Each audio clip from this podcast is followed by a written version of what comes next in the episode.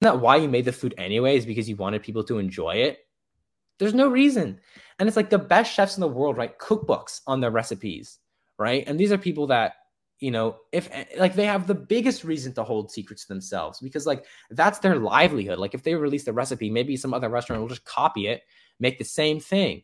They release it, and it's like, and then you, for some reason, think that your recipe is so special that you're going to keep it to yourself no, it's not. Like the, your recipe isn't unique. I guarantee someone else has the same thing. You can find some random technique on YouTube on like why the thing is good. Just share it. It makes everybody happier. All right, Alex, welcome. Hey. So, what is going on in your life? What's new?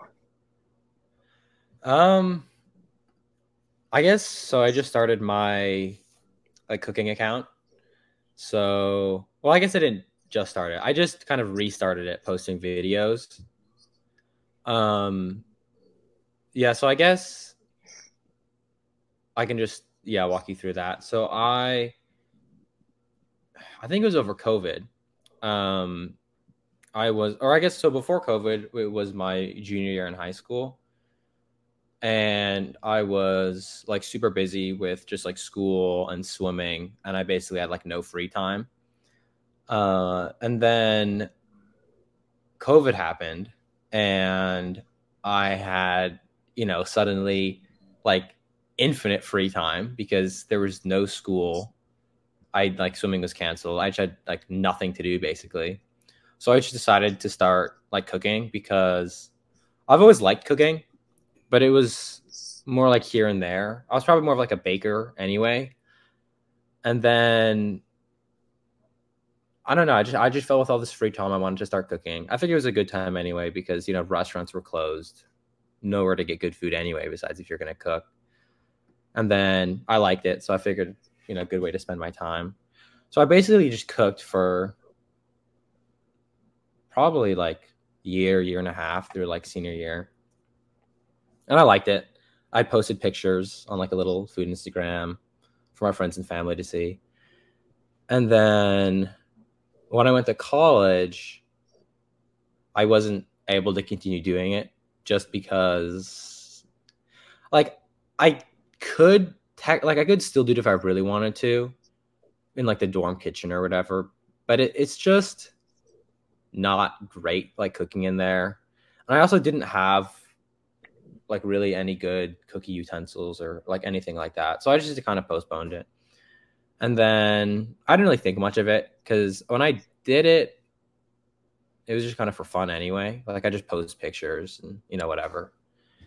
And then I guess in the back of my head, it was always like, you know, like what if you did videos? You know, like what maybe like something could happen. It could be interesting.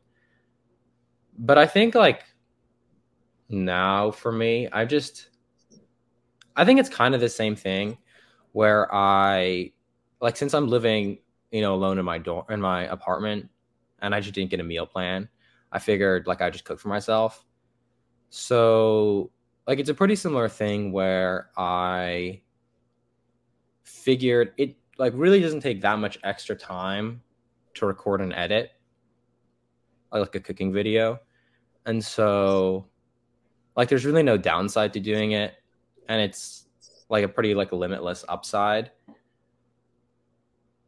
especially like since I'm already cooking for myself probably like three or four times a week. I know, let's say it's you know hour, hour and a half each. Like actually doing the recording isn't too bad. It, it's a little more inconvenient than I originally thought, but it's not like so inconvenient that it you know changes. I, I guess it's not so inconvenient that it like makes me not want to do it. Yeah. Okay. So we have here the the skill of cooking, and then we have the um, sort of social media, your your way of leveraging that on social media. So first, let's talk about the skill of cooking.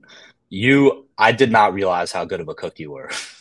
like when I came over, that steak, that steak that we ate was incredible. So I guess talk about your journey learning or improving that skill. One thing, and also kind of a question within that is one thing that I always wonder about um cooking, people who get really good at cooking, is that like to master a skill, you have to you're inevitably gonna mess up, and hmm messing up in cooking is just so brutal. Because I would not, if I was learning to cook, I would not want to be eating like garbage food because I like messed it up when I was trying to learn how to cook, you know, so I could learn the skill. So, I mean, how do you work around that challenge? Because I, I assume that every meal you've ever cooked hasn't been, you know, as good as that steak was. So how did you, how do you like work around that challenge of like, you know, having to mess up in order to, in order to learn?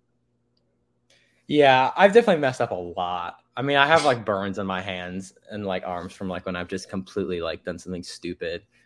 Um, no, I mean, even recently, like for me, every time I like get back into cooking, I always like have just some like dumb mistake, and then like it just kind of like you know bites me in the ass, and then I like remember like, oh yeah, okay, don't do that.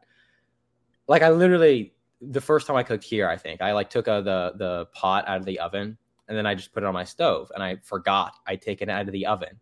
And so I went to grab it with my hand and it's like 500 degrees and it's just like like it, it's not actually that bad because like the instant you grab it you like let go immediately. So it's like Okay. it's just you know it's, it's like a, it's a pretty small burn. Um wait, so let me go back. So you're asking about the skill of cooking how to develop. And I guess yeah, okay. yeah.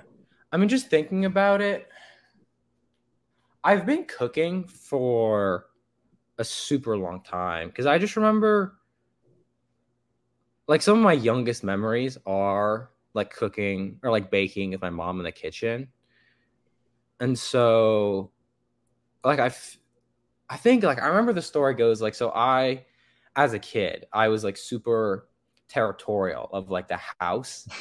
And so like when my brother's friends would come over, apparently I would just be like a pain in the ass. Like I would be like, like I didn't want people like like like near my stuff or anything, right? And so like one day my mom was like baking muffins, and I'm just like you know being a menace. And then she's just like, okay, Alex, like come here, like ha- help me bake. And then I, I don't like I guess from there it just kind of took off, and I liked it doing it. And then you know every time she'd like bake something, you know she'd ask for my help, and I'd, you know, join in. I'd be a little more mellow for a little bit. I wouldn't be, you know, terrorizing the guests or whatever. And then I guess like so that was kind of the start of it. And I've always liked cooking. I mean, when I was living at home, I remember I'd, I'd always bake like cakes and stuff for like my brother's birthdays, and I'd always like experimenting with you know foods. And I mean, yeah, there are definitely times when like, I mean, honestly, baking wise, like I never really did anything super difficult baking. So like I I definitely like screwed up, you know, like I'd overcook a cake a little bit or like if I'd make pancakes, like they wouldn't be like brown enough. But I've never really with baking at least. I've never had like something where like it just turns out completely horrid. And I think that's just because baking is like if you just stick to the recipe, it's pretty hard to mess up with baking because like especially if you watch like a video or something you, you like you know what they mean by like you know like sift the ingredients and you know liquid you know goes into the dry like mix all the dry like it's just like it's a lot of things that like just kind of make intuitive sense. And so as long as you follow the instructions you're gonna do fine. Uh i didn't really start cooking though like a lot until like that like when i started posting. And that's when i just messed up a lot. Like at the first time i made a steak i mean that thing was it was overcooked. I mean, it was, you know, barely even pink in the middle. And I remember like I was always like I always thought of myself as like pretty good at cooking. So like the first time I made a steak and it just fucked up, I was like, shit, like this is like annoying. But I mean, from there, it's just about practice.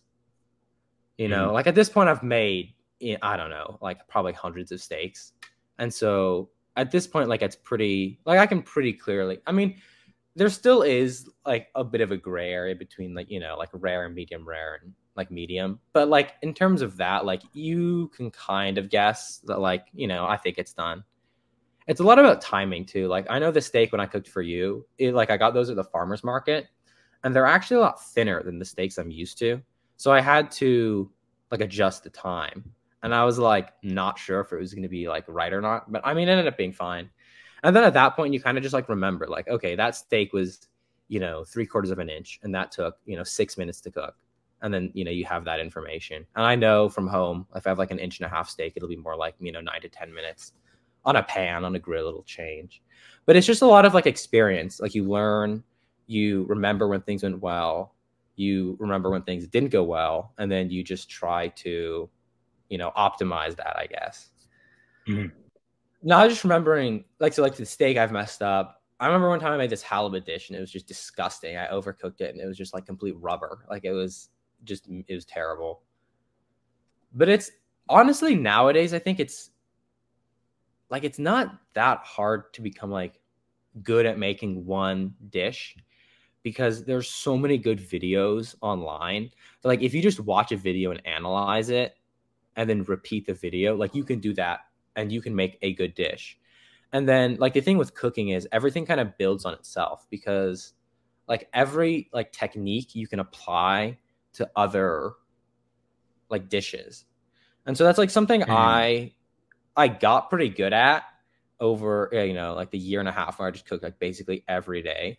And then I've like regressed now because now like my like flavor like my palate and my flavor profiles and like when I think like my creativity kind of like when I think about how to make something, like it's not fully there. Like it's not the same as like when I was just cooking a lot.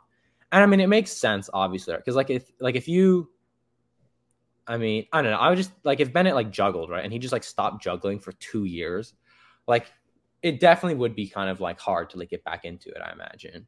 And so yeah. I like I figure, you know, for me now, it's just like it's just time that I need to spend like literally just time in the kitchen. Like if I just spend more time in the kitchen, more time cooking, I'm sure it'll come back. But there's like a part of me that's like annoyed because it's like, you know, it's like I remember like because you know I'll have like five ingredients and I'll be like, yeah, what should I make with this? And it's like, uh, like I'm not totally sure like immediately. Whereas like in the past, I'd see five ingredients and I'd be like, okay, like you know, there's is like here's like three things I could make. I feel the most like this one, like this one would be mm-hmm. short too. All right, here we go. Now yeah. it's like a little more tedious. Mm-hmm. You sort of alluded to this question uh, at one point when you were talking, but how do you, uh, and you talked about it a bit, how do you balance uh, breadth and depth in terms of the meals that you're mastering? Does that make sense? Yeah, that's a good question. I think for me, it basically just comes down to what I'm interested in. So, like, if I am like super interested in making one specific thing, I'll like study it. So I remember like a good example of this would be croissants. Like everybody now, like croissants, a lot of food products nowadays have become like very commoditized. And so like people don't actually realize the amount of effort that goes into making like something simple. So like a good example is croissants because like you can buy a croissant for like two bucks, right? And you just, oh yeah, this is like pretty good. And then like, you know, maybe you'll see a croissant for like five bucks and you're like, oh, you know, that's like overpriced. Why, like, what am I paying for? This is ridiculous. But like the actual process of making croissant is very difficult and like labor intensive. I basically tried it simply because I knew it was hard and I wanted to see if I could do it. Do you think generally speaking you could put words to like what it is about cooking a good meal that's so satisfying and meaningful to you?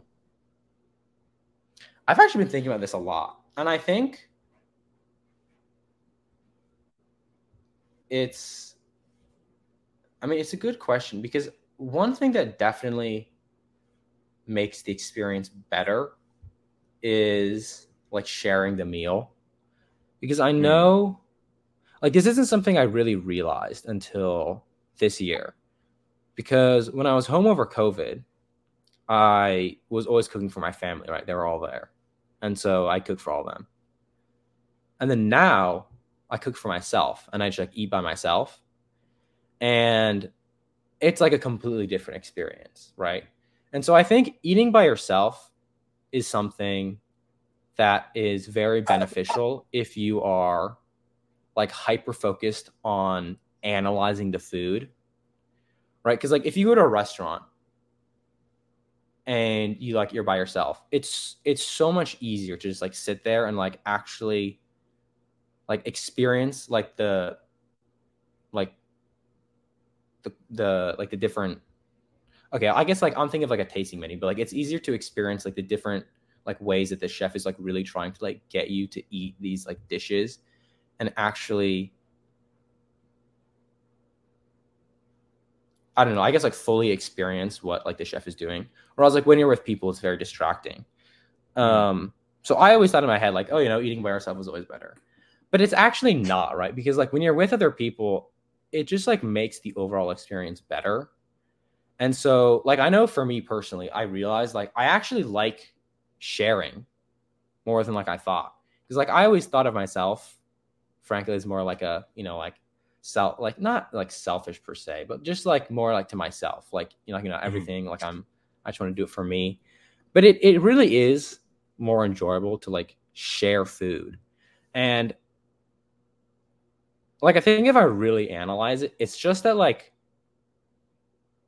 well, part of it is just that like it's nice being with people that like you like and then like sharing it and everyone having a good time. Yeah. That's so perhaps it's it. a it's a vessel that allows you to connect with other people. Would you say? Yeah. Yeah. Mm. I think that's true. And then there's also part of it that I mean, I guess so personally, like when I do something, I get like hyper obsessed and I want to become like very good at like this certain thing. And frankly, like what I get obsessed with is like often kind of random.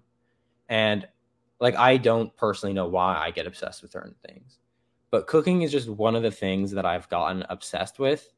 And that like obsession carries out to like me wanting to like get better and make better food and like always, you know, improve my technique and find ways that you know I can get better. And I think that has like that's part of cooking, but I think that's also just like kind of part of my personality. And then it like kind of takes it's like experience through food for other people. Mm. Yeah, it's sort of it's a hard question. And I acknowledge that because it sort of speaks to the idea of like, are people really driven by rational uh, ideas, or is it just some innate feeling that you have randomly towards a specific hobby plus discipline? You know, it's yeah. like with my with a lot of my passions. Like I I played basketball in high school. Like I, I didn't know if somebody asked me what do you like about basketball, I don't know if I could have described it. It's just there's some in there's something inside of me that's just like pushes me in the direction towards the basketball. So mm-hmm. I, I, imagine I, I, imagine you sort of relate to that with cooking or, or I don't know if you want to talk about swimming at all, but you know passions like that. Yeah, it's actually interesting because I was just thinking about swimming. It's for me like it's very similar, but like also different because like I did swimming and I did it a lot, but I never actually like found myself loving it. I kind of just did it because like I did it. Like I, I like there's no real reason why I swam other than like you you consider is it that you just are a swimmer and it's just so intrinsically tied to your identity and that therefore I think it's no, it's it? not even that. It's more like I had this idea, probably like from, you know, just my family that like, you know, kids do sports. So I had like this idea. And then I tried out, you know, a bunch of different sports. And I was never like a team guy. Like I was never, you know, baseball or basketball. And then I just swam since I was like five. So it just kind of made sense for me to just swim. And like I never liked it, never disliked it. I just kind of like, you know, got to do a sport. I don't mind swimming. You know, I don't like doing, you know, these ball sports. So I'll try swimming. And I just ended up doing it and never really thinking of like why I'm doing it. And I just kind of continued doing it.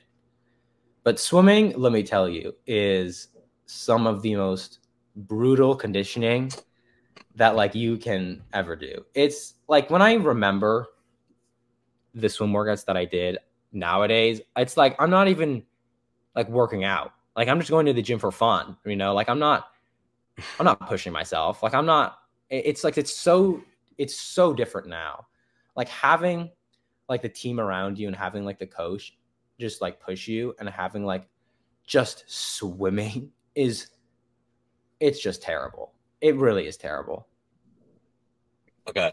And first of all, so you never questioned whether or not you should be swimming? Like why I want to press on that a little bit. Like why why would you never think to yourself like do I need to be doing this? Do like do I need to be fitting the norm? Doing what other people think I should do? Like why how does that not cross your head? I know that oh that crossed my head a lot. I mean, every day, I, like I go to practice, I'd just be like, "Why the hell am I here?" But like at the end of the day, after practice, I'd always feel like better, and that's just like from working out. Like you just feel better from working out. And the easiest way for me to work out is like I need a routine. Basically, like once I'm in a routine, it's really hard for me to break it. So whether that's like a good routine or a bad routine, it, it's just hard for me to get out of it swimming was just part of my routine, so I just did it. It's, it's, it's basically mm. just what happened. Yeah. Um, I want to talk about actually real quick. So back to the so we've sort of covered how you've you know grown as a as a chef, but now why why take that to social media? That's a good question. I think I guess there are two reasons. So the first one is I so I kind of touched on this a little bit, but like the amount of time it takes me to cook, right? Is let's say it takes like an hour and a half to cook a dish. The time it takes me to like the extra like time it would take to just like film and edit it is maybe you know 30 minutes to an hour. And when I think about it, it's like okay, do I have an extra hour in my day that I can make? Not this isn't even like every day, right? Because this is like I cook three times. So this is like literally three times a week, four times a week. Do I have three extra hours in a week? Yes. Like everybody has three hours in a week that they can spend doing something, right? Like if they just optimize like a couple things. And so I can do it. And then the downside is minimal, right? It's three hours a week. And at most, it's going to be nothing. And then the upside is, you know, potentially a lot because I mean, just like the way social media works, you know, the following, all that. Like, I don't really want to think about that. Like, I think of the upside more as just like, I know that like my friends and family like seeing the videos. And so, mm. you know, if I can spend 30 minutes and I can, you know, just make them a little happy to like see like what I'm doing, that, I mean, that's yeah. like enough for me. Are you, are you chasing views in the future or is that like, are you sort of brushing that off as like, I, I can't focus on this thing that's out of my control, or is it like, or do you just genuinely not care? What would you say? Uh, no, I mean, I definitely, I definitely care. Um, but in terms so of what I focus on, fo- okay, yeah, in terms of what I focus on, I try to focus more on just like making, just making a good video that's entertaining. And I genuinely believe that like there's a lot of luck with social media, right? in terms of like which specific video is going to go viral. But if you are putting out consistently good content, it, it's you're bound to go viral eventually. Mm-hmm. And so it, it's like one of those situations where like there's luck, but like you can influence the luck, right? Because if you yeah, like a lot of people, and this actually like I think about this too sometimes. It's like a lot of people always like we're like, oh, you know, you're just a lucky guy, you know, blah blah blah. And it's like yeah, sure, but like you also okay, this is actually well, okay, never mind. This you have to put yourself in situations to get lucky. Right? Cuz like if yeah. I'm just at home all the time watching TV and doing nothing, right? And then I see someone go viral on TikTok, it's like, yeah, sure they got lucky, but they also spent the time to make a video that went viral. So they're putting themselves in a position to get lucky. And so if you mm. just are constantly putting yourselves in positions where you can get lucky, you're going to get lucky. Like it's just going to happen. And like at that point, like, is it really luck? Like, yeah, it's still luck, but like it still takes effort and time and like just persistence to like can continue and continuously do that. Yeah. No, that that makes sense. I mean, we we we've talked on this podcast um with other guests as well, especially Bennett. Bennett will talk about that a lot. It's like, yes, there's a probability element, but the people who manipulate the principles of probability the best end up winning. And it's sort of like in poker, how the you know the five guys it's this, it's always the same five guys in the poker championships, regardless of the fact that people will say that the game is luck. But okay, poker yeah, so, interesting though because this is like off topic, so I'll just touch on it briefly. But poker is very interesting because there actually is a game theory optimal way to play poker such that over like large like a large sample size you can have a positive expected value yeah so if you just play like a thousand matches of poker you can like technically have a positive expected value if you play like strictly game theory optimal, which is actually yeah. a lot like how the pros play. And then mm-hmm. they'll factor in like a little bit of like the, you know, like the people analyzing the opponents and, and all that. Yeah. Okay. Yeah, but, okay, that, that's anyway. a good thing to point out. Yeah. Um. So, did you have you had any like? Oh, here's what I wanted to ask about. So yesterday we were kind of talking about making making it meaningful to edit these videos and editing yeah. sucks. It's it just it sucks. There's no if you disagree with me then more power to you, but I mean, I think in both of our experiences we just don't like editing whatever videos or podcasts or whatever it is. So, mm-hmm. how are you how do you try to make that like what do you how do you make that meaningful? How do you stay motivated to do something that is just bad and unenjoyable?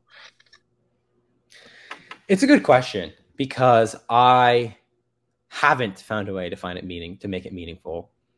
One thing I'm trying to do though, just so that I'm more consistent, because I mean I haven't posted in you know a week and a half, and that's not even the thing is that's not even because I don't have edited videos.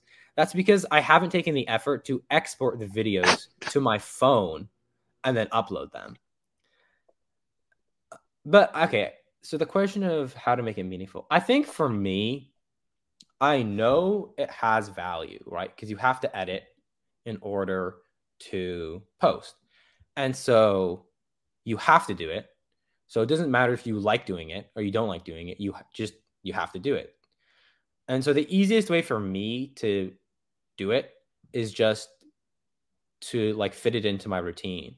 Is just saying like and this is what I'm trying to do. I haven't done it yet because, you know, just like you kind of have to figure out the times. But I basically just want to give myself like, okay, Wednesday nights from seven to eight, that's my editing time. And then like once I figure that out and like I can kind of fit it into my week, it'll just like I'm just gonna I mean, frankly, I'll just do it mindlessly, you know, just kind of turn off the brain for an hour, do it, and then and then you know, just kind of suck it up and do it. Yeah, so it's interesting, and I think I've talked to you guys about this before, but habit and and routine is such a powerful thing when it comes to discipline. Because like with basketball, I'd say that was the thing that I was, uh, and at least compared compared to other people and compared to myself, was the thing that like I was by far the most disciplined in.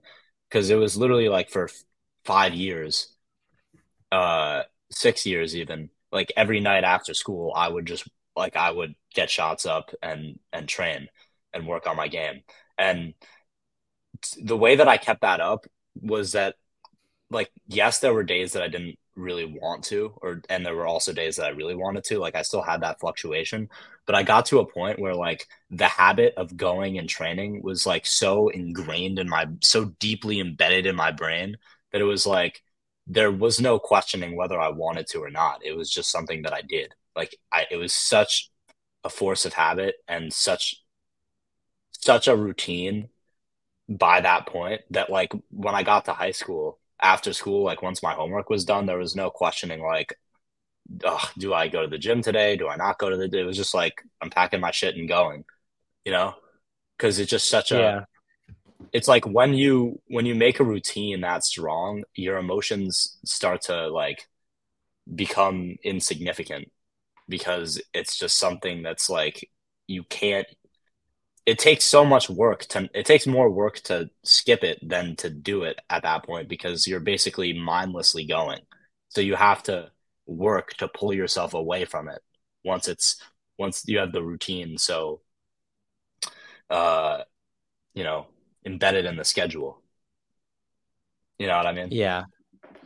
No i agree. I like i i need a routine because i just follow my routine. And so like i always it's not even necessarily a good thing because if i get into a bad routine it's so hard for me to get out of a bad routine. Mm. and so like for me usually when i go home i just turn into like a blob because you know i'll like literally you know day i wake, up and i'll be like okay you know it's like because when i fly home it takes i mean I, to, I literally have to catch like a 5.30 flight so it's like early so i get so i get my flight i wake up at like you know let's say four and it's it's always in the back of my mind it's like you know should i wake up a little bit earlier so i can like work out first and then it's like okay no i'm not waking up at three to work out for an hour like it's just not like i'm not going to do that so it's like, okay, I'll take a day off and then I'll do it tomorrow. Right. So I fly and then I get home. And then, like, I mean, I'm not even joking. This literally happens like every time. But I like the next the day, I'm like, oh, you know, I just had a long day of travel. I'll give myself like one more day off, you know? And then so, you know, say if I'm on Saturday, I didn't do anything. Or Friday, I didn't do anything. Saturday, and then I wake up, I don't do anything. And then Sunday, you know, maybe I'll get up and go on a run. And it's like, oh, nice. Okay, I did a run and then it just like progressively i just kind of fall out of the routine until i'm just doing like you know i'm working out maybe three times a week and it's like it actually like i have to like consciously be like okay you know you haven't done something yesterday like let's do let's do something and then like whereas when i'm at school i just like i just stick to my routine and so i like it's i just do it right so i get up at six thirty, i work out I'll make my, you know, breakfast or whatever, go to class, get back, and then I'll either do work. I'll probably do work for a bit. Then I'll cook. Then maybe I'll edit. And then that's, you know, 8 p.m. Maybe I'll hang out for like two hours. Yeah, probably about two hours. And then I'll do a little bit of stretching and go to bed 10 30. It's like I literally just do that every day. It just it's just my routine. And that's like a difference between like for me a good routine at school and then when I'm at home, I just turn into a blob and I just watch TV, you know, and I just do absolutely nothing. Yeah, what is it? I don't know what it is about the changing of external circumstances that just completely like changes my behavior. It's so weird. Like my routine will just completely get because I noticed the same thing. Like at school, I was just I'm just it's almost robotic. Like how I'm you know going to class, going to the study room, going to the gym, going to the dining hall, going to bed. Like, and then I get home and it's like I can't. Like I, I it was literally a, a couple days ago where I literally couldn't get out of bed. Like that never that never happens to me. But yeah, I I couldn't get out of bed. It was so weird. I was just glued to my bed. I don't know. Yeah, I know.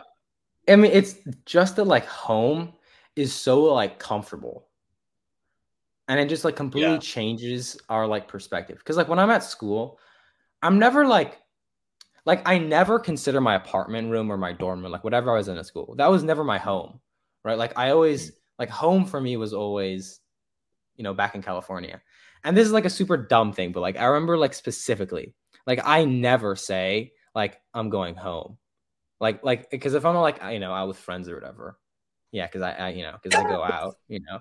No, I'm like with people, yeah. you know, and then I'm like, you know, I'm and I'm going back. I'll never be like, okay, I'm gonna go home now. Like I always say, like, oh, I'm gonna go back to my dorm, or like I'm gonna go back to my apartment. And if I like, and if I do say home, I always like correct myself. It's like, no, I'm going back to my apartment, homes, and like you know, and it's like I don't know why I do this, but it's like it's just, it's just so separate for me. Yeah, yeah, I, I, I definitely relate to that. I mean, but does it still? Because for me, I've only been at school for like two months, and it definitely does not feel like home yet. But mm-hmm. you've been there for for over two years. Does it? And it still doesn't like. am I always going to feel this way? like, does it? No. Does it okay. Okay. I. Like I think it depends a lot on like how you view it because it's like I like I don't know, like I kind of like create the barrier like for myself. and like uh, like a lot of people don't. But like it's because i like i want to have that barrier.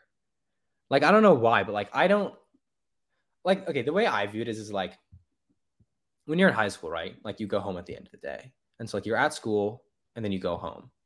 Whereas like in college you can look at it the same way right like you can look at it as you know you go to class and then you go home at the end of the day you go to class you go home but like I kind of view it as like when I'm at school, I'm at school. And so like whether I'm at, you know, in my apartment or in my dorm or at school, like I'm at school. And yeah. then like when. I'm mm-hmm. home, you know, that's for me, that's like winter break, I'm home. For like summer break, I'm home. And so like that's not it's hard to explain because like that's not it, like, I don't yeah, feel uncomfortable when I'm at school. Is it possible it's that, that like the semantics of it, like are making a substantial difference? Like, is it like if you just started calling your apartment home, would that you think that would change anything, or is that irrelevant? Does that reveal something deeper? I think it's just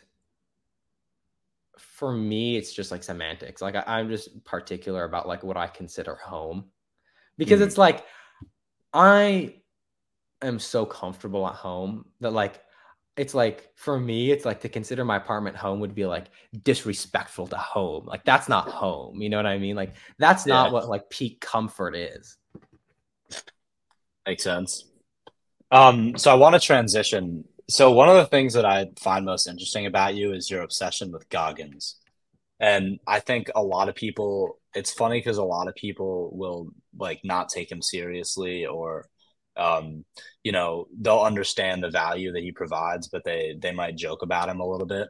Um, why? Like, what? Talk about what he's done for you and how he's you know changed your mindset and helped you.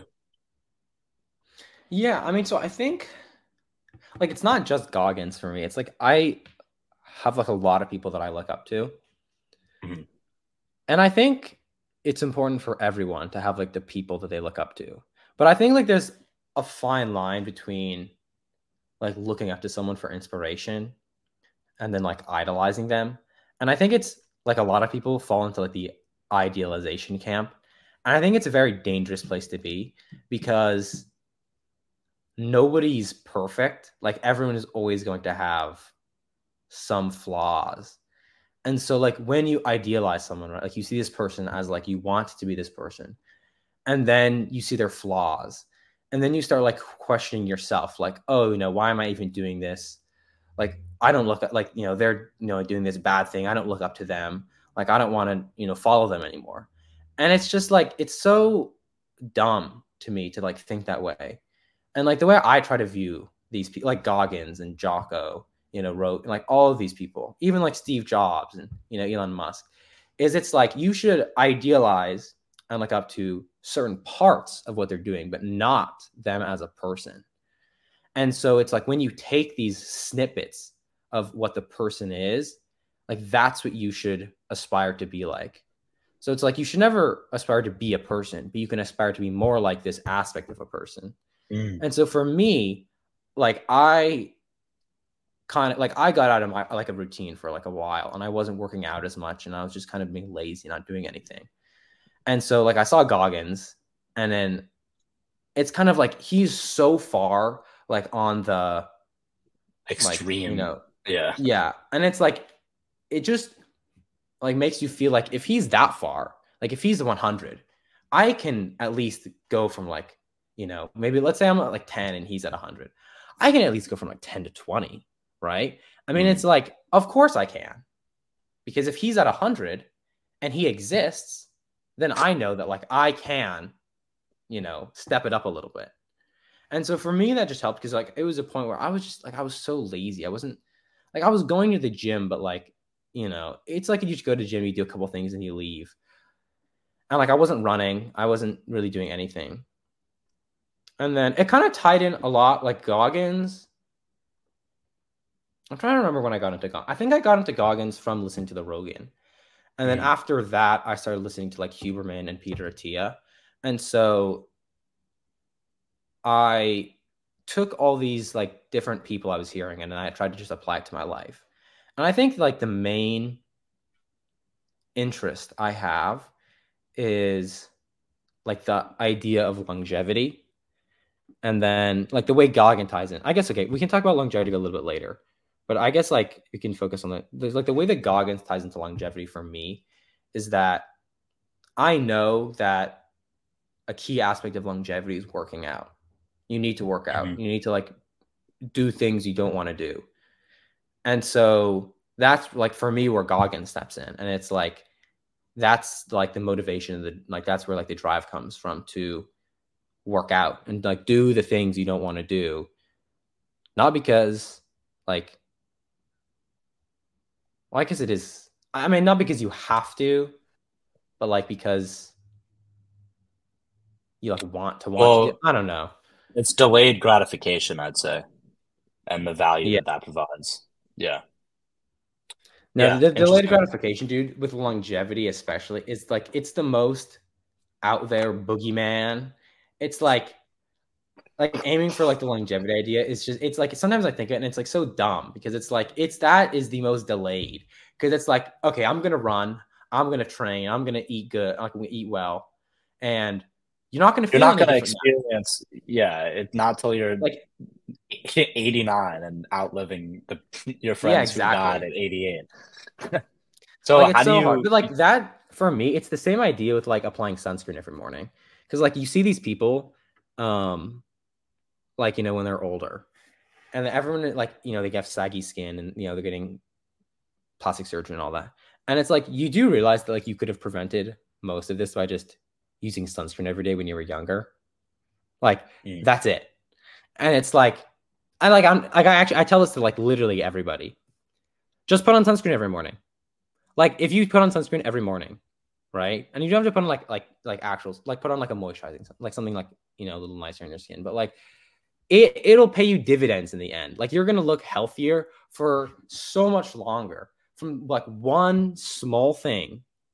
It'll pay you back so much in the future, and it mm-hmm. literally takes ten seconds a day.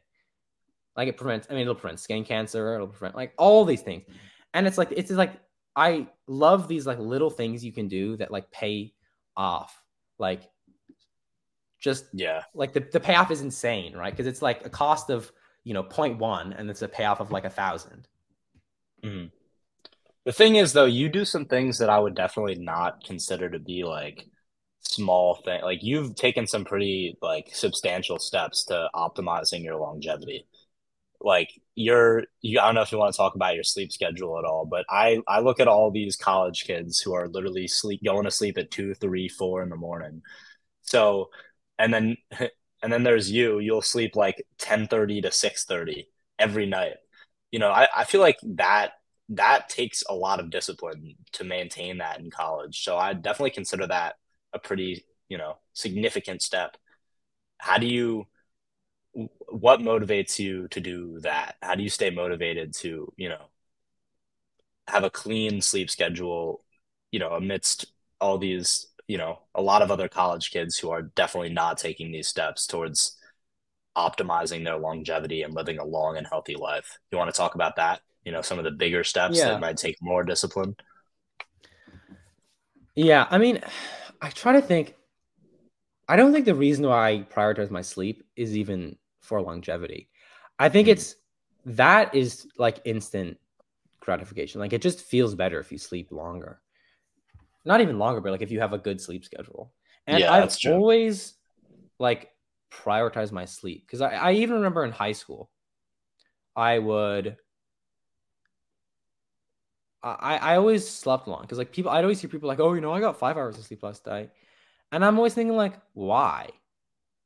Like, there's no way you're so busy with schoolwork that you you need to do that. Because like for me, my level of what I consider busy now is like my first semester junior year, where I would wake up at I'd wake up in the morning at like seven and i'd have school at eight. I'd be at school until three. I'd have an hour to do like schoolwork and eat a snack.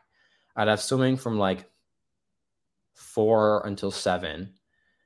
And then I'd eat dinner until, you know, whatever. And then I go to bed at 11. And so I, I literally had like three hours to do all my schoolwork. And like I had to, you know, try and, but like that to me is what busy is. And I've never been that busy again. And I don't even want to be that busy. Like it's just the day is so packed that it's like, like I literally remember like one thing I, I do sometimes, right? Is like you get back from school and you just like, you know, go to the bathroom or something, you just like on your phone for a little bit, you know, just like swiping, like random whatever. I literally had to consciously stop like spending the 10 minutes just like on my phone because I needed those 10 minutes to do schoolwork so that I could like after swim practice I could, you know, go to bed or something. And so it's like you see all these people now and like everybody is always like, "Oh, I'm busy," you know. And it like busy is I think one of the most like cop out answers that like people can give. And like I fall into it too because like I think of myself like you know, sometimes I'm like, "Oh, I'm busy, I can't do it." And it's like everybody is busy. Right? Like everybody is busy. It doesn't like it doesn't mean anything. And everybody makes time to do the things that they want to do. Right? Like if you want to do something, it does not matter how busy you are. You're going to still do it. And so for me, it's just like I want to sleep. Is really what it is. Like I just I prioritize my sleep so much that like I want to do it. And so if that means that, you know, I'm going to, you know, leave some event early so that I can go to bed early, I will. and if, you know, that means, you know, maybe I'll uh, I mean, it's basically just like I, I prioritize my sleep, but it's also not like like I, don't not make exceptions because like I think it's that's like an it's like a really important and like fine line you kind of have to toe. Yeah. So I actually I heard someone once say that like having an obsession with health is paradoxically a little bit unhealthy. So you have to regulate how strict you are about maintaining your health in order to, you know, again, paradoxically stay healthy. Like there's an extent to which being neurotic about going to sleep at the exact same time every like that is not psychologically or physically optimal. So how do you regulate that and make sure that you're not, you know, being too hard on yourself for every, you know, small variation in these habits? It's hard. It's something that you kind of have to like you can't plan for it, right? And you can't really get better at it as much as you can just acknowledge it. So it's it, it like I guess you can get better at that. I don't know. But like for me, so first semester of my sophomore year, so last year, I like was it I mean, it was not great, but like I was on, like I put myself on such a strict routine that like I would not deviate from it at all. Right. So like I would go to bed at the same time every night. I'd brush my teeth, you know, I'd have like my nighttime routine. I'd do that. I'd always wake up. I'd have, you know, similar, like it was, it was just not great, you know, in terms of like, like it's so obsessed. And I think like just one thing I had to work on. And so then like second semester, right? That's like when I would be like talking with like Bennett and Manu more. And so, you know, it would be 10 o'clock or whatever. And I'd like see the time. And I'd be like, okay, I want to go back now so I can like take a shower and go to bed by 11. But I'd be like, but it doesn't really matter. Like it's a Friday night. It doesn't matter if I stay for an extra two hours. I can sleep in a little bit tomorrow. And then the next day I can be back at it. Or even like two days I can be back at it. It's just like, it's not going to matter that much. And so like you just kind of have to like acknowledge when you're like feeling those things. Like you when you like want to cut something off. And it's like, no, but like, you know, social connection is actually optimal to, you know, living long. Yeah. So, you know, maybe like here and there it can be a little more flexible. But it's something I've definitely had to work on because like I want to just stick to my routine so much because in my mind i'm always like worried it's like okay if i get off my routine then you know then i'm not going to work out then i'm not going to do this but it's like that's not going to happen It's just a night. Doesn't matter. Like, is you know, especially Mhm. when the things are like not inherently bad things too, like spending time with friends, you know, or like when my mom was here. And it's like I didn't want, or like, and then like Zachary too when he was here, my brother, like they're on like California time, like their body is on California time, which is like three hours before. So like if I want to go to bed by ten thirty, that's seven thirty for them. And you know, then they're not going to wake up until later anyway because you know, because if I would get up at six thirty, that's three thirty for them. They're not going to get up then. And so it's like I want to show them around, you know, campus and things in Ithaca. And so like that's just not possible if, you know, they're waking up at eight in the morning or like nine or ten in the morning because of just like the way their circadian rhythm is. And then I'm going to bed at seven at you know, ten thirty. It, it- like it's just not going to work out. So you kind of have to like balance it. So like when they were here, I was like massively off my schedule. And even last week, I uh like I got a little bit sick and then like I knew it wouldn't actually be good for me to like still get up at 6 30 a.m. because like sleep is more important than my routine when I'm sick. I have to recover. And it was weird because like the first day I like slept in to give myself more rest, I literally couldn't sleep in. Like I got up at 6 30 and I lied in my bed for 30 minutes. And I was like, oh, you know, like go back to sleep, like just get some more rest, get better. And I couldn't. And so then I got up at seven. And then instead of working out, I just like did some yoga to like stretch out. And and then like the next day I was able to get up at like seven. You know, it's like 30 minutes later. And then the annoying thing is now is like I'm comfortably getting up at eight and it's you know Saturday, so that's fine. But I know on Monday, right? I'm feeling better now. So I have to get up at 6 30. And it's like I know I need like it's gonna be hard. Like I know it's gonna be hard for me to get back into my routine. And like that's kind of like the part that worries me every time I get out of my routine. But I know I can get back into my routine. You know, like I shouldn't have this irrational fear that like by getting out of my routine, my life is, you know, suddenly everything's gonna fall apart. It's like it's not. It's just just get back into the routine. Like it's not a big deal. Yeah, it's interesting. I, I think, especially with your personality as someone who's, you know, uh, you talked about it before, someone who really obsesses about your goals. I think everybody with that personality has to deal with this problem at some point, uh, which is that like we're predisposed to being a little rigid with how we go about things. So, but the pro, which is good, and that a lot of very successful people have like pretty strict routines and you know ways they go about doing the thing that they want to do but the problem is there's always going to be external forces that kind of push that you know in a different direction just a little bit and it's like how much of this do i want to like allow versus how much of it do i want to stop is a balance that i think a lot of very driven people have to find and struggle to find. So what you would say is you have to acknowledge acknowledge the thoughts acknowledge that you might feel like glued to this routine and that like you have to stick with the routine but you know then think rationally about okay is this thing that i'm doing actually inherently a bad thing? Am i really doing something wrong here? Or is this me is this my you know over overly driven you know perhaps like uh uh maybe like overly strict is this just an overly strict part of my brain telling me that i need to stop when in reality this is completely fine? Would you say that that's that's how you think about it and that's that's how you can sort of start working to find the balance is like sitting with the thoughts noticing them and then you know considering whether or not the your inclination to cut something off is rational or not Yeah, I think that's a good way to put it.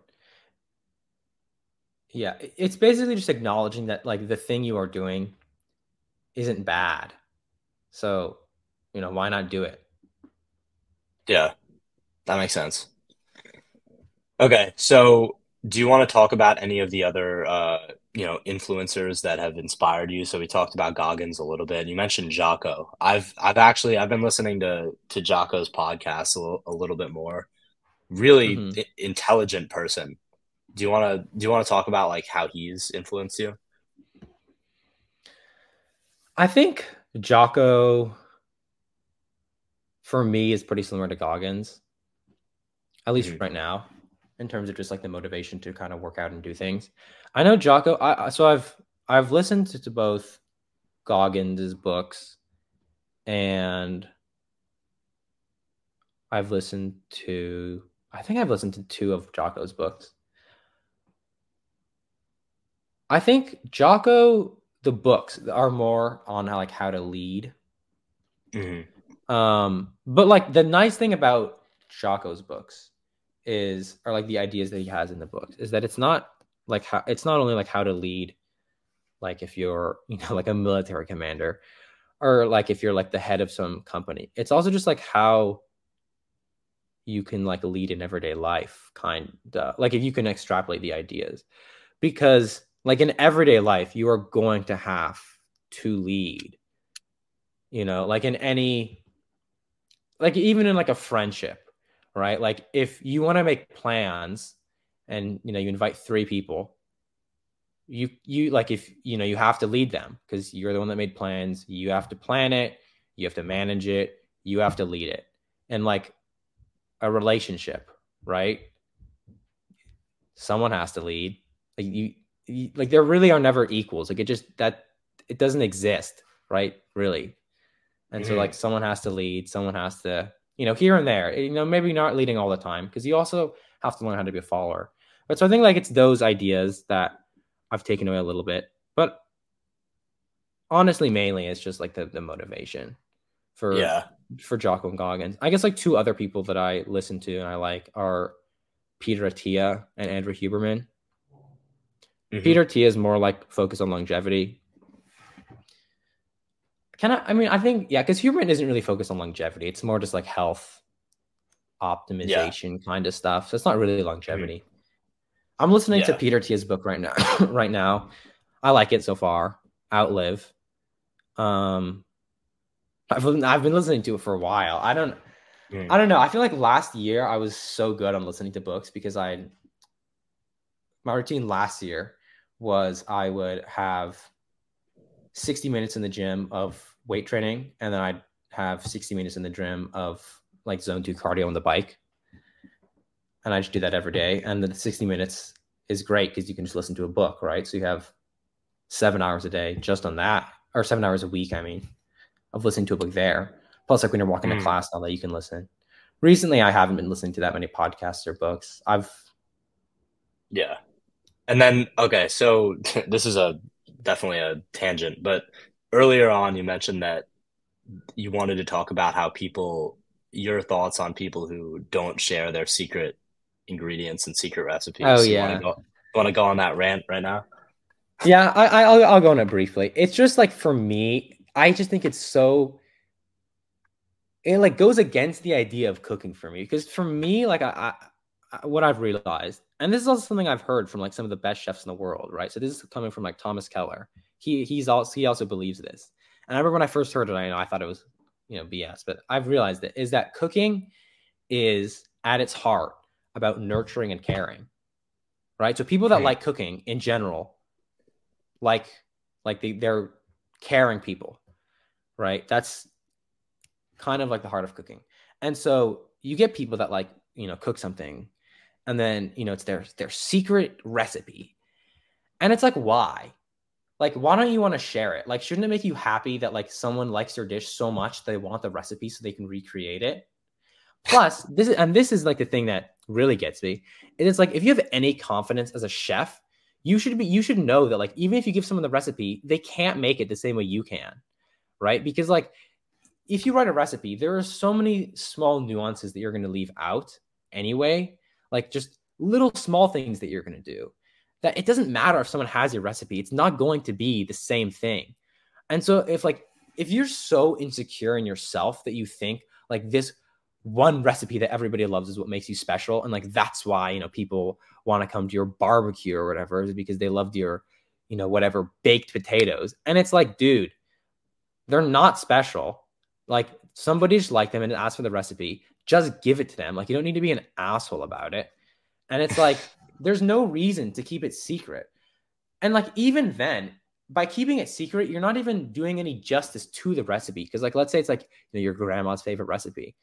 Doesn't it make you feel better if like you're able to share the recipe and then they share it, and then maybe in like you know 50 years, a thousand people have this recipe and they're cooking it and they all love the recipe. And the story is like, oh, I got this from my friend. It's his, his grandmother's recipe, and it's like, oh, I got this from my dad, and he got it from his friend. And like maybe the story get lost eventually, but who cares? It's your grandma's recipe that people are enjoying. It's like, isn't that the point of cooking and the point of, you know, isn't that why you made the food anyways? Because you wanted people to enjoy it? There's no reason.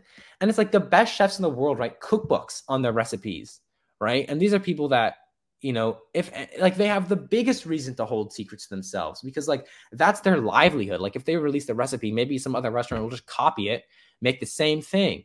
They release it, and it's like, and then you, for some reason, think that your recipe is so special that you're going to keep it to yourself. No, it's not. Like your recipe isn't unique. I guarantee someone else has the same thing. You can find some random technique on YouTube on like why the thing is good. Just share it. It makes everybody happier. So just just to play devil's advocate, why why would somebody want to keep their recipe secret? You know, what what would you what are people's reasonings typically? I don't know. I don't know. I mean, like the only like I I should say it's okay in like certain circumstances, right? Like for me, like I understand why like KFC has like their chicken recipe secret. But like it's not. Like that's like it's like secret locked away, but like it's not really. Like I don't really think it's like because I mean, okay, maybe it is. Maybe just like some secret recipe. But like the thing is, they're changing the recipe sometimes, and like I'm sure you could buy some spices and that's similar. And it's the same thing where even if you get the recipe, you're not going to be making the same thing. It's just not going to taste the same. So it doesn't really matter. But like that's the only circumstance where it's like, yeah, I kind of understand. It's because at that point it's more of like the idea of it than the actual recipe.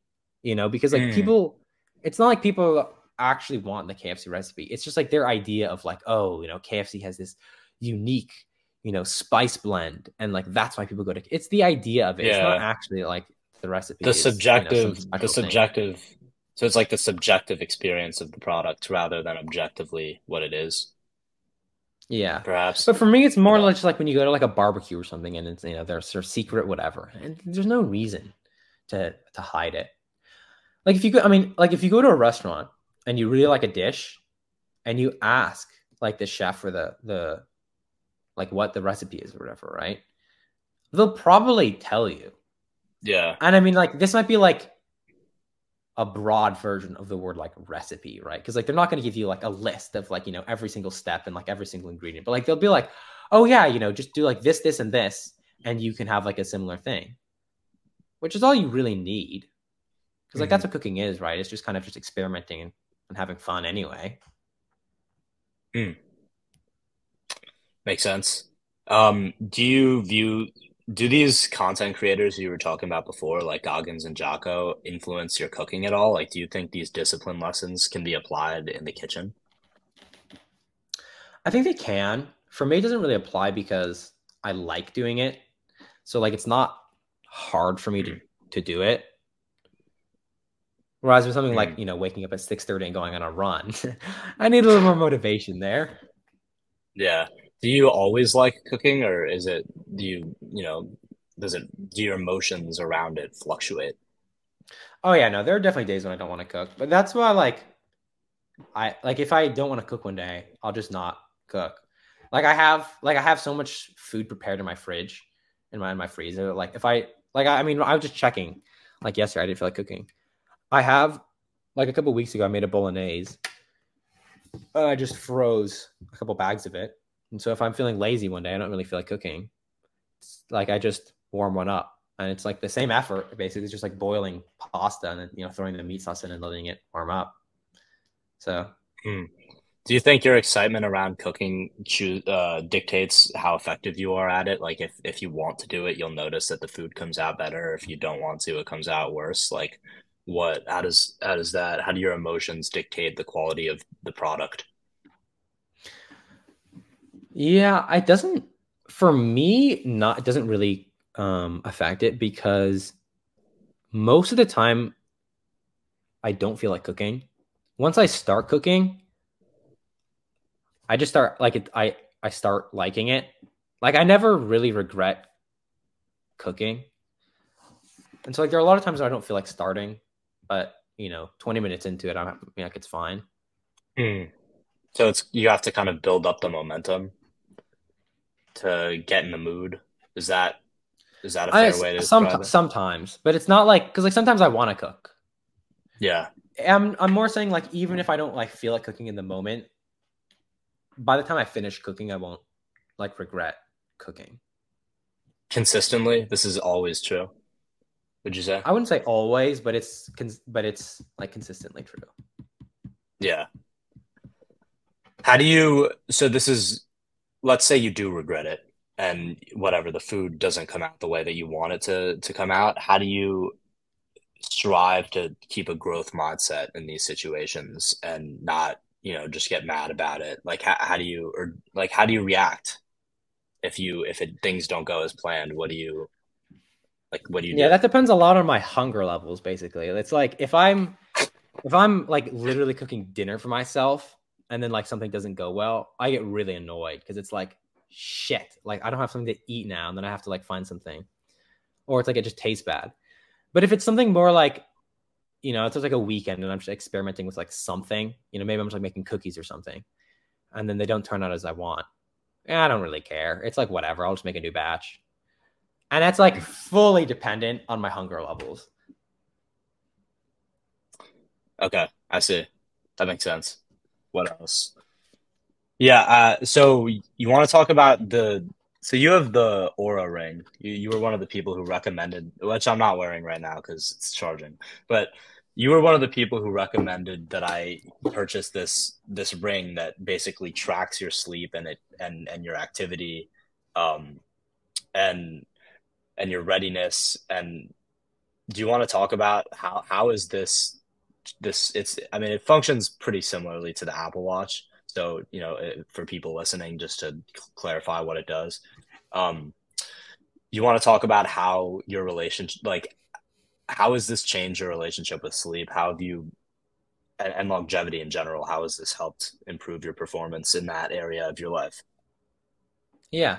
So I think for most people,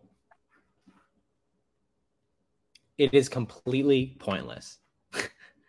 like, just to be honest, like these measurements don't really matter that much. Like, right? Because really what matters is just how you feel. And so it just doesn't really matter. For me, it's more just like an interest in knowing what's going on behind the scenes. And I like seeing that. And I mean, even then, I take all the measurements and everything with a grain of salt. Like I don't, I try not to let it like dictate like how I'm feeling or whatever. I just mm. think it's really cool to see the trends over time, and that's why I like it. It's not like the the micro like day measurements. It's more like how did this month look compared to last month? You know, like yeah I know this month I was working out more consistently. So how did my heart rate and heart variability change? Like month comparison, right? Or like when I was home over the summer, I noticed I was working out significantly less and my resting heart rate went higher. My heart variability went lower. Those that's not good for people wondering. You want your heart variability, heart rate variability to be high and your resting heart rate to be low. Hmm. But yeah, I, I just think it's good for the the large scale estimates, seeing what's going on. Like I, I think a lot of people get like really obsessed with like the smaller things, and it doesn't really Mhm. matter. Like I try not to check my scores like right when I get up. Yeah, I I need to stop doing that. I mean, I I, I noticed that like I don't know, sometimes on nights where I know I'm gonna sleep like ass, I'll just I I won't even wear the ring just because it's like, well, I know that I'm not I know that my score is gonna be terrible. I know that like I have a 8:30 class and I'm up till 2 for whatever reason. And and it's like do I really need this ring to tell me that I got a bad night's sleep? Like, what am I gonna learn from checking my scores in the morning after sleeping for five hours? Like, I I I know that it's gonna be bad and that there's nothing I'm gonna learn. To me, it serves more of the purpose of like, okay, well, what about the nights that are completely in my control that I feel like I'm sleeping well? Am I really like sleeping this well? Like, what you know how much sleep am i actually getting because i it's you know i feel like i slept eight hours but maybe i'm not accounting for the fact that i woke up four times during the night how did that impact my sleep you know also you were talking the other day about like um i think it was uh heart rate drop throughout the night do you want to or, or heart rate variability change throughout the night you want to talk about that like what role does that play in sleep yeah we can talk about that i, I just want to say i highly encourage you to wear the ring, even if you don't feel like it's gonna be a good night. Just because, like, and just don't check it. It doesn't matter, right? I mean, wear your ring throughout the week and just never check it for the whole week, and it's still gonna be beneficial. Because why you know, two months from now, when you look back, don't you want to be able to know like how many bad nights of sleep you had potentially, how your heart rate was across that month, you know, how it's mm-hmm. getting better or worse. I, I think all these measurements are way better to look at at like a macro scale and you need all the like singular points True. to create a more like uh, like a more accurate average basically mm, i see interesting yeah that's a that's an interesting point i'll definitely consider that for sure um but anyway can you talk about heart rate change throughout the night and what should what is considered optimal there yeah. So basically, optimally, you want your heart rate to drop, I think, in like the first third or something of your sleep to like mm-hmm. your lowest point and then like stay low. That comes with like, you know, you being relaxed. But I think the big thing, honestly, is just eating. You just don't want to eat before you go to bed. I think you want to like wait like three hours.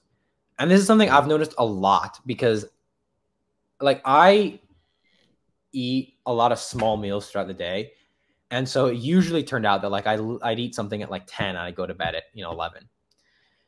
And like you notice it a lot in your sleep because what happens is your heart rate stays elevated for the first like half of your sleep because your body is digesting the food first and then it's mm-hmm. like fully relaxing.